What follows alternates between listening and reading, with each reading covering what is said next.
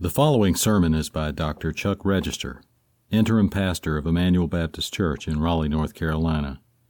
Please visit us at twenty-one hundred Noble Road in Raleigh or on the web at e b c raleigh dot com. If you have a cell phone with you this morning, would you just kind of take it out and, and hold it up and point it at me? Would you do that for just a moment? You, I, I, every age group has a cell phone. Everybody has a cell phone. Have you ever noticed that cell phones, if you're not careful, and if you don't have them on silent, they'll they'll go off at the worst possible moment. Have you ever noticed that? I've been to funerals. They went off in the middle of the funeral service. I've I've been in important meetings, and mine went off. It's always they go off at the wrong time. Well, a moment ago, this happened to Charlene and I. Fortunately, I'd set my phone on silent, which I want to encourage you to do right now if you haven't. And I glanced down, and and there's a phone, a missed phone call from our oldest son, with a recording to it. Now, he knows good and well that I'm in church and Charlene's in church and I'm about to preach, and so for him to call in that hour, it must mean there's a crisis going on somewhere. So I quickly shot him a text. Forgive me for texting during worship, but I said, emergency question mark. And he came back and said our eighteen-month-old grandchild had his phone and she'd wanted to call her papa this morning.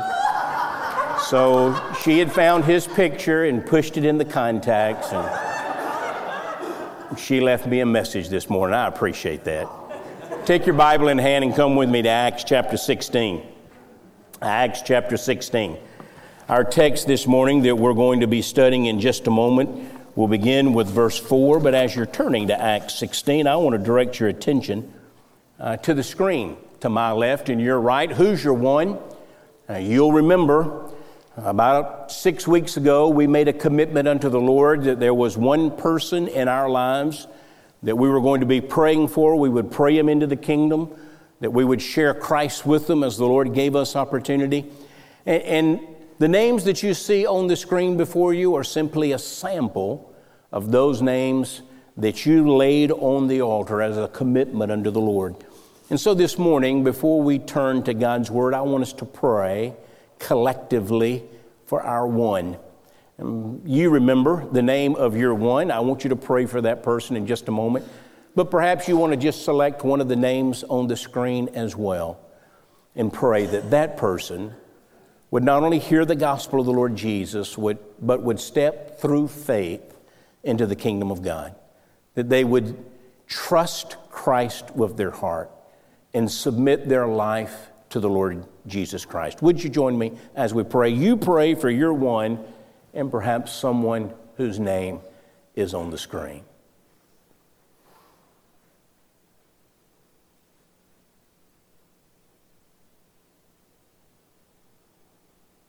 Father, we are praying for our, our one in this moment.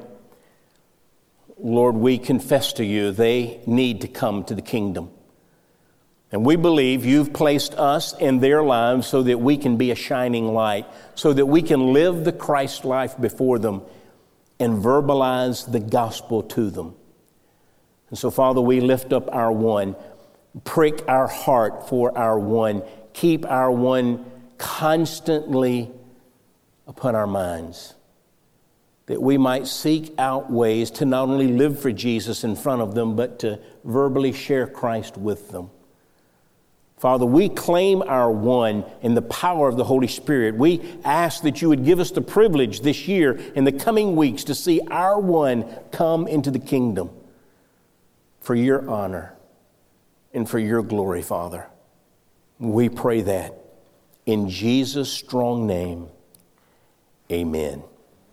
Acts chapter sixteen, beginning with verse four, is one of my favorite passages in, in all of the gospel. For it is that gospel account of the, the message of Christ, Calvary and the resurrection coming to the continent of Europe. Most of us in this room would trace our Christian heritage back to the story that we studied this morning. And so in honor of the reading of God's Word, I'll invite you to stand and read along silently as I'm reading aloud this morning, beginning Acts chapter sixteen and verse four. Now, while they were passing through the cities, they were delivering the decrees which had been decided upon by the apostles and elders who were in Jerusalem for them to observe. So the churches were being strengthened in the faith and were increasing in number daily. They passed through the Phrygian and Galatian region, having been forbidden by the Holy Spirit to speak the word in Asia. And after they came to Mysia, they were trying to go down into Bithynia, and the Spirit of Jesus did not permit them. And passing by Mysia, they came down to Troas. Verse nine, a vision appeared to Paul in the night. A man of Macedonia was standing and appealing to him and saying, "Come over to Macedonia and help us." And when he had seen the vision, immediately we sought to go into Macedonia, concluding that God had called us to preach the gospel to them. Verse fourteen. A woman named Lydia from the city of Thyatira, a seller of purple fabrics, a worshiper of God, was listening. And the Lord opened her heart to respond to the things spoken by Paul. And when she and her household had been baptized, she urged us, saying, "If you have judged me to be faithful to the Lord, come into my house and stay." And she prevailed upon us. Father, would you take this text, help it to live within our minds, but more in our hearts, that, Father, we might be like Paul and Timothy and Silas and Luke at the conclusion of this message, that we might answer your call to go to certain places and to proclaim the gospel of Jesus Christ. That is our prayer in Jesus' strong name. Amen. As you're being seated, I would direct your attention to verse four. Verse four is the unfolding of this powerful story, this story of the message of the gospel making its way to the European continent. Verse four reads, "Now while they were passing through the cities..." To understand the power of this story, we have to go back to the pronoun they in verse four. Now, while they were passing through the cities. Go home this afternoon and take your copy of the New Testament and read Acts chapter fifteen. And what you discover is that at the end of Acts chapter fifteen, Paul and Silas begin what is known as Paul's second missionary journey. Paul has conducted his first missionary journey. He has gone throughout uh, the known world of that day, proclaiming the gospel. Many have come to faith in Christ. Churches have been planted. And now Paul is about to begin his second missionary journey. Silas is his partner. You come to the beginning of Acts chapter sixteen, and Paul and Silas pick up a third person in their missionary team, the young man named Timothy.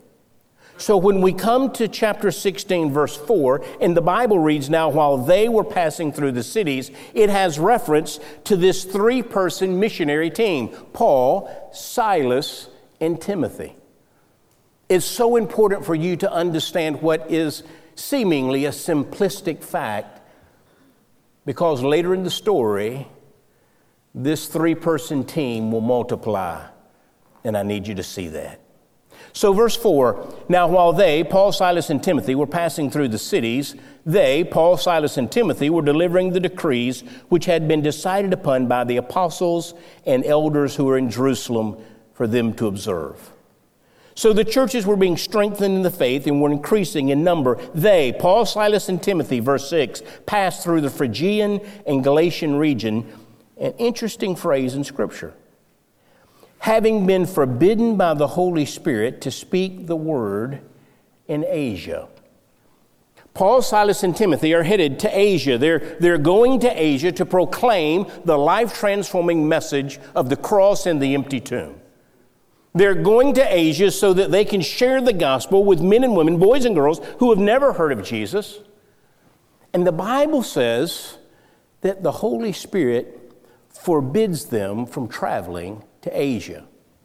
The word that's used there in the text is a very strong word. It's a powerful word. It means to deny, to prevent, literally to refuse. So Paul, Silas, and Timothy are headed to Asia to preach the gospel, but the Holy Spirit somehow prevents them, denies them from traveling to Asia. He refuses to allow them to head to the Asian continent. Let's see what happens in the text. Verse seven. After they, Paul, Silas, and Timothy, came to Mysia, They were trying to go into Bithynia, and the Spirit of Jesus did not permit them. You can almost hear the wheels turning in Paul's head. Paul, Paul is headed toward Asia, and the Holy Spirit says, no, Paul, you can't go to Asia. And so Paul pivots, and he says, well, if I can't go to Asia, I'll go to Bithynia to preach the life-transforming message of the cross and the empty tomb, the resurrection, that in Christ there is forgiveness of sin. In Christ you can be made new. But the Bible says this time the Spirit of Jesus prevents them from heading to Bithynia. And Paul must be wondering, what is happening? I want to go to Asia. The Spirit says no. I want to go to Bithynia. The Spirit of Christ says no. Ladies and gentlemen, what's happening in this text is that the Lord is gently yet firmly changing the direction of Paul's life. He's gently but firmly speaking into Paul's life. He, he wants to change the direction of Paul's life. He wants to bring Paul down to Troas, because in Troas, the Father has a very special message to deliver to the Apostle Paul. And it is that message that I want us to focus on this morning. So Paul is headed to Asia. The Spirit says no. Paul is headed to Bithynia. The Spirit of Jesus says no. Now Paul is being directed down to Troas. Come with me, verse eight. And passing by Mysia, they came down to Troas. That's where the Lord has wanted Paul all throughout this story. Look what happens while he's in Troas, verse nine. A vision appeared to Paul in the night.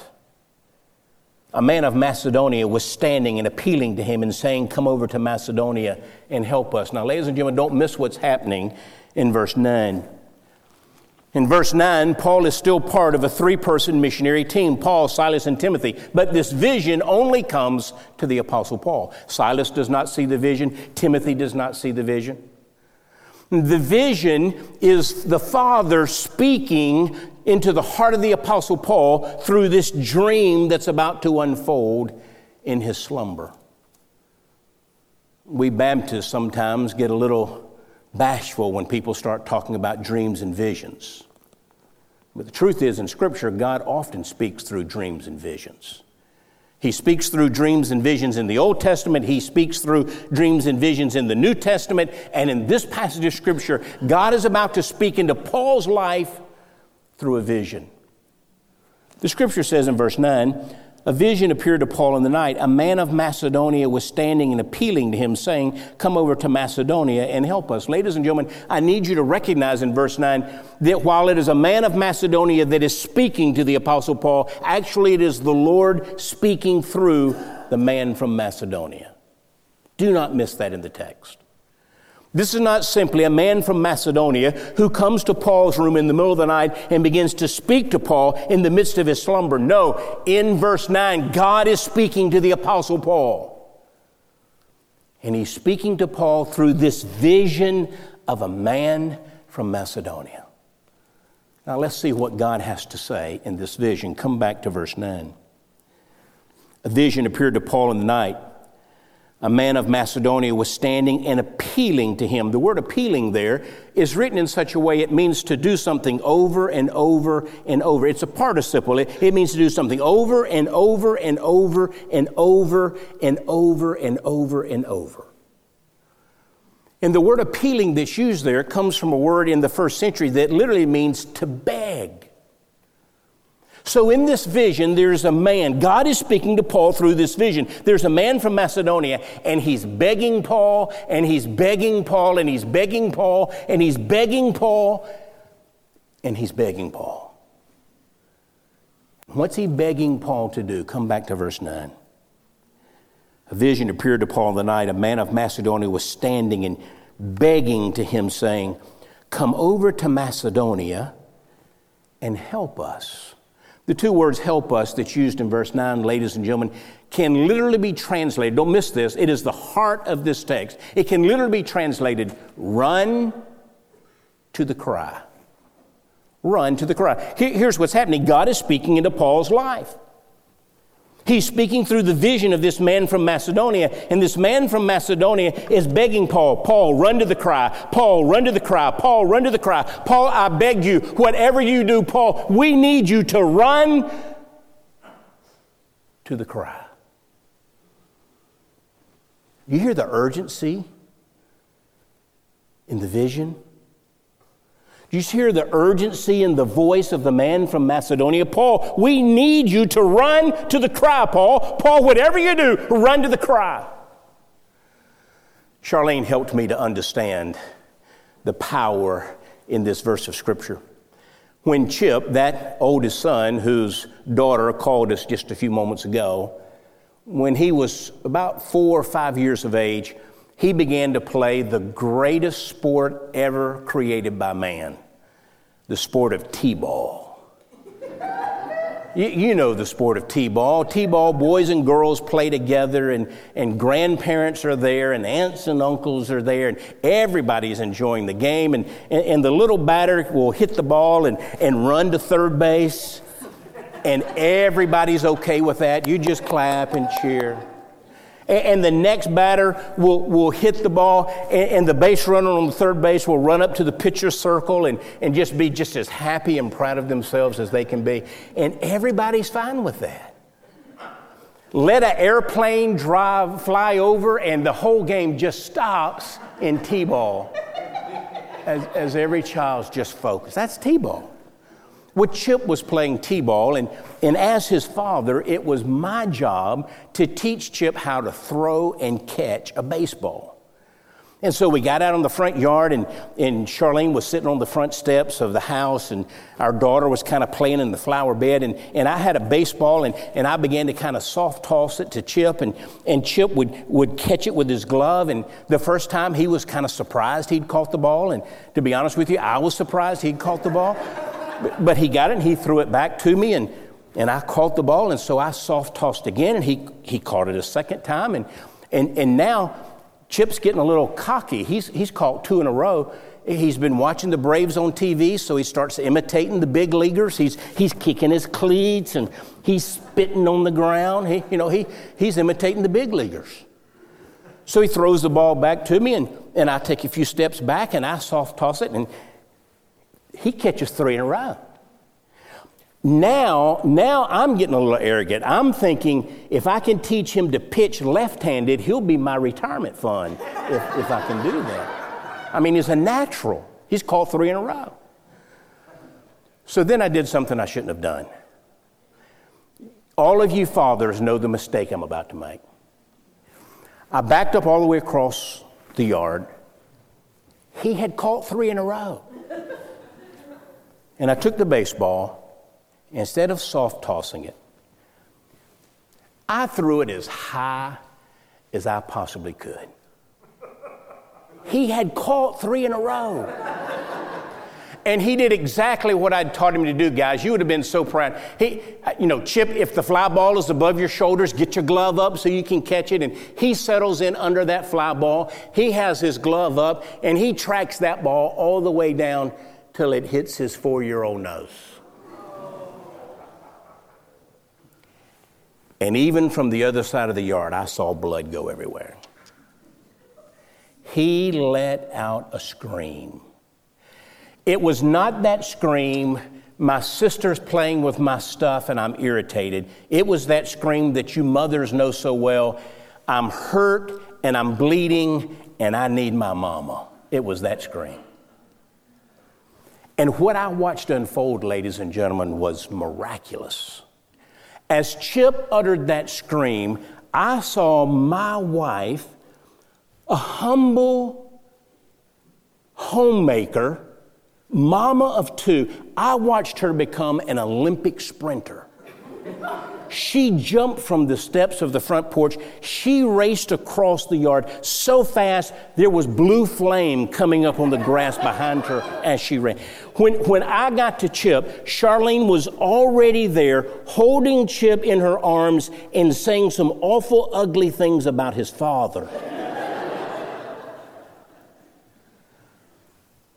But she had run to the cry. she had heard her son cry out in pain, cry out because he was hurting, and she had come as quickly to his aid as she possibly could. She she did not stop to check on our daughter. She didn't stop to check the plants that were growing in the yard. She didn't. She got to her son who was hurting and crying out in pain as quickly as she could. She ran to the cry. Ladies and gentlemen, that that is the heart of this text this morning. God is speaking into Paul's life, and Paul is saying, or, or Paul is hearing God say to him, there are people in Macedonia who are crying out in hurt, in agony, in pain. And Paul, what I need, I need you, Paul, to run to the cry. Now, ladies and gentlemen, here in Emanuel Baptist Church, if we will, if we will turn our ears toward the Father this morning, perhaps we would hear him say to us, Emanuel, I need you to run to the cry. Missiologists tell us that of the seven point six billion people on planet Earth, three point two billion, listen, do not know Jesus Christ as their personal Lord and Savior. three point two billion with a B do not know Christ. Many of those people, missiologists tell us, live in places on the earth and among people groups on the earth where they've never even heard the name of Jesus. They did not awaken this morning like you and, and pass a dozen plus churches to come to your church. You drove to church this morning, and, and probably you passed Methodist churches and Presbyterian churches and Episcopal churches and Catholic churches and other Baptist churches. You, you passed a host of churches to get to your church. They awakened this morning, and in their culture, in their society, there is no Christian church. And there's no Christian preacher, and there's no Bible in their language.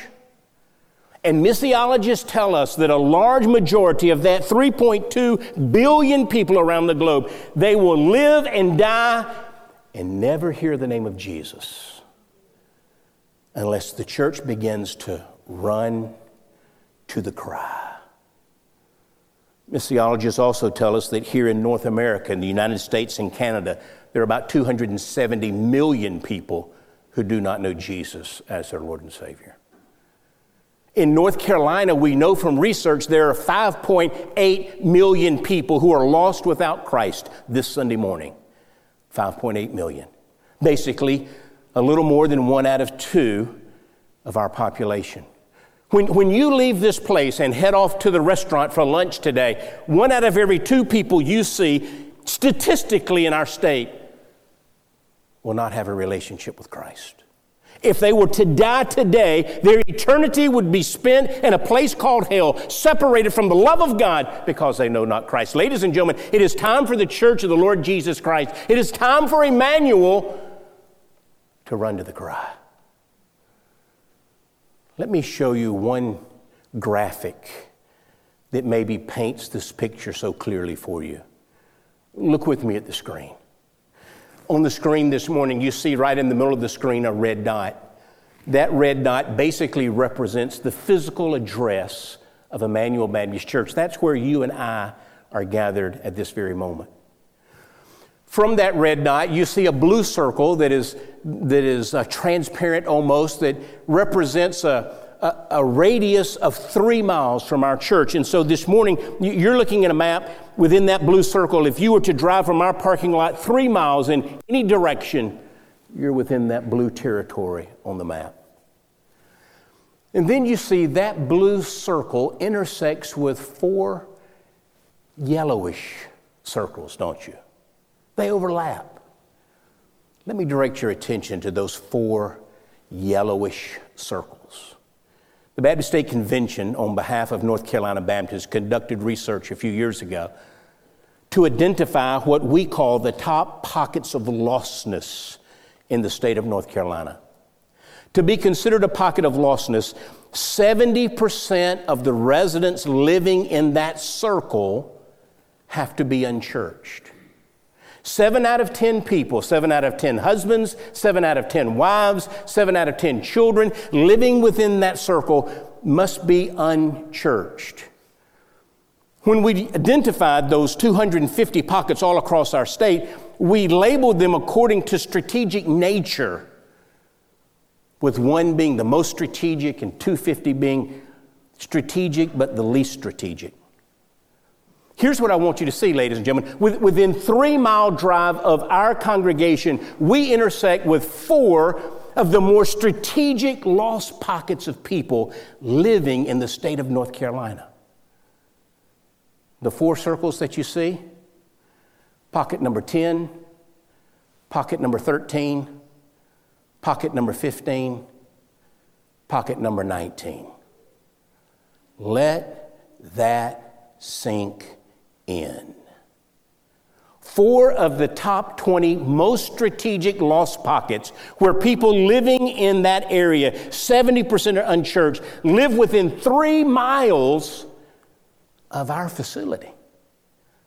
Ladies and gentlemen, is it possible this morning, if we'll turn our ears toward heaven, that we might hear God say, Emmanuel, I need you to run to the cry.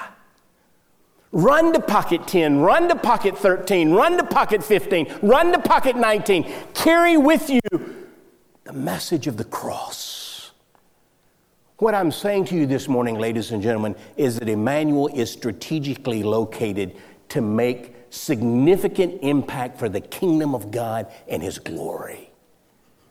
We have surrounding us people who are dying without Christ, all within the literal and proverbial shadow of our steeple. Perhaps this morning we just need to hear the Lord say, run to the cry. Well, let's come back to this biblical story and let's see what happens. Verse ten. When he had seen the vision, the vision was only for Paul. Silas didn't see it. Timothy didn't see it. When he had seen the vision, now, now watch this. Immediately we sought to go into Macedonia. When we began our study this morning, what was the pronoun we examined? They. Now we come to verse ten and the pronoun changes to we, plural possessive. What in the world is happening? Here's what's happening in the text. Paul begins to share this vision with Silas and Timothy, and the human writer of the book of Acts, Doctor Luke, is listening in. He's hearing all that God is saying to Paul. Paul, run to the cry, run to the cry, run to the cry. Paul, race to Macedonia. And Luke says, can I be a part of that? C- can I join the team and race to the cry? Can, can I join the team and race quickly to Macedonia with the message of the gospel? Doctor Luke says, I want to be a part of taking the gospel to Macedonia. Ladies and gentlemen, here's why this is so important this morning.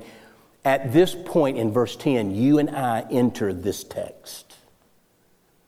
We saw in verse nine, we see by the graphic on the screen that God is saying to Emmanuel, I've strategically placed you so you can run to the cry of hurting people, lost people all around you. Now the question is, will we be like Doctor Luke? Will we as a congregation throw our hand up and say, can, can I be a part of that missionary team to carry the gospel to hurting people all around this church? What role can I play? What part can I play? Will we raise our hand and say, can I be a part? Luke joins this missionary team in verse ten. And when he had seen the vision, immediately we, plural possessive, Paul, Silas, Timothy, and now Luke, sought to go into Macedonia, concluding that God had called us, don't miss this, to preach the gospel to them. Those four men discovered and decided that God called them to race to Macedonia, not just to alleviate human suffering, but to carry with them the transforming message of the gospel. They were to race to Macedonia not to simply open a food bank and provide food for hungry people, not simply to build a home for homeless people. They were to take the gospel with them. Ladies and gentlemen, I've said it twice already this morning. I want you to see that it's in this story, in the racing to Macedonia with the gospel by Paul, Silas, Timothy, and Luke, that the gospel steps foot on the European continent for the very first time. And history is transformed because of their obedience. Come back and look at the text. Let's let's see what happens. When, when we hear God saying to us, run to the cry, and we respond, what happens? Verse eleven, so putting out to sea from Troas, we ran a straight course to Samothrace, and on the day following to Neapolis, and from there to Philippi, which is a leading city of the district of Macedonia, a Roman colony, and we were staying in this city for some days. And on the Sabbath day, we went outside the gate to a riverside where we were supposing that there would be a place of prayer. And we sat down and began speaking to the women who had assembled. What do you think Paul, Silas, Timothy, and Luke are saying to these ladies? I know exactly what they're saying. They're sharing the message of the gospel. They know God has sent them to run to the cry. They've concluded that when they arrive, they're to preach the gospel. Now they're gathered by this river with these ladies, and they're talking about the fact that only in Jesus Christ is forgiveness of sin received. That only through faith in Jesus Christ is life everlasting in heaven granted. That only through the Lord Jesus Christ, his crucifixion and his bodily resurrection, will they ever find peace and hope and joy. He's communicating the life-transforming message of the gospel. Look what happens. A woman named Lydia, verse fourteen, from the city of Thyatira, a seller of purple fabrics, a worshiper of God, was listening. I love this next phrase. And the Lord opened her heart to respond to the thing spoken by Paul. Ladies and gentlemen, when God's people run to the cry of the lost, sharing the life-transforming message of the cross, the Lord opens the heart of those who hear the gospel message, and they come to faith in Christ. The Lord is simply looking for people who will run to the cry. People who, when, when they run to the cry, will bring with them the message of the gospel. And when that happens, he opens the heart of Lydias all across the world and all throughout time to the message of the gospel. Ladies and gentlemen, you finish reading Acts chapter sixteen when you get home, and what you discover is Lydia becomes the first convert on the continent of Europe. And along with her house that's converted as well, they become the first Christian family, the first Christian foothold, if you will, on the entire European continent. And for most of us in this room, she becomes our great, great, great, great, great great-grandmother in the faith. Without the obedience of Paul and Silas and Timothy and Luke, who ran to the cry, we may never have heard the message of the gospel ourselves. And there are people all around this church who do not know Christ, and they're waiting on us to run to the cry. Every head bowed, every eye closed for just a moment. This morning, perhaps you need to run to Jesus. Perhaps like Lydia, the Lord is opening your heart to this message of the gospel, that Jesus Christ died on Calvary's cross for you. That three days later he arose victorious from the grave, and that through faith in Jesus Christ your sins may be forgiven. You might have life everlasting and abundant life on this earth. Maybe this morning you need to run to Jesus. We'll stand in just a moment. We'll begin to sing in a moment, and when we stand and you open your eyes, I'll be standing here at the end of this aisle to receive you. it would be my pleasure to pray with you. If you would simply come and say, Chuck, today, today I want to come to Christ. Today I want to give my life to Jesus, just like Lydia. Maybe you're here and your church membership is somewhere else, and God is leading you in this interim season to join with this wonderful family of faith known as Emanuel. Would you come this morning? Just say, Chuck, my family and I, we want to plan our life here in worship and service. We will welcome you with loving arms if you would come.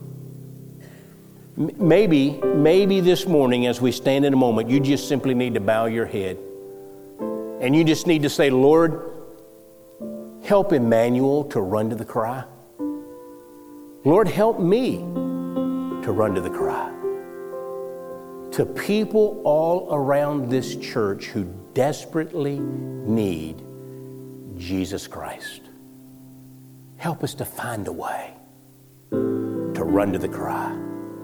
Father, how I ask that you would move among the hearts and lives of your people. Bring us to the moment of decision today. And Father, like Doctor Luke, help us to throw our hand toward the sky and volunteer for service. Help us, like Lydia, to run to Jesus, to surrender our life to him, to make Jesus our Lord, our Master, our Savior. Father, you speak during this time of invitation. Help us to respond. In Christ's name we pray. Amen. You've been listening to Doctor Chuck Register, interim pastor of Emanuel Baptist Church in Raleigh, North Carolina. For more information and free access to other messages, visit us on the web at e b c raleigh dot com.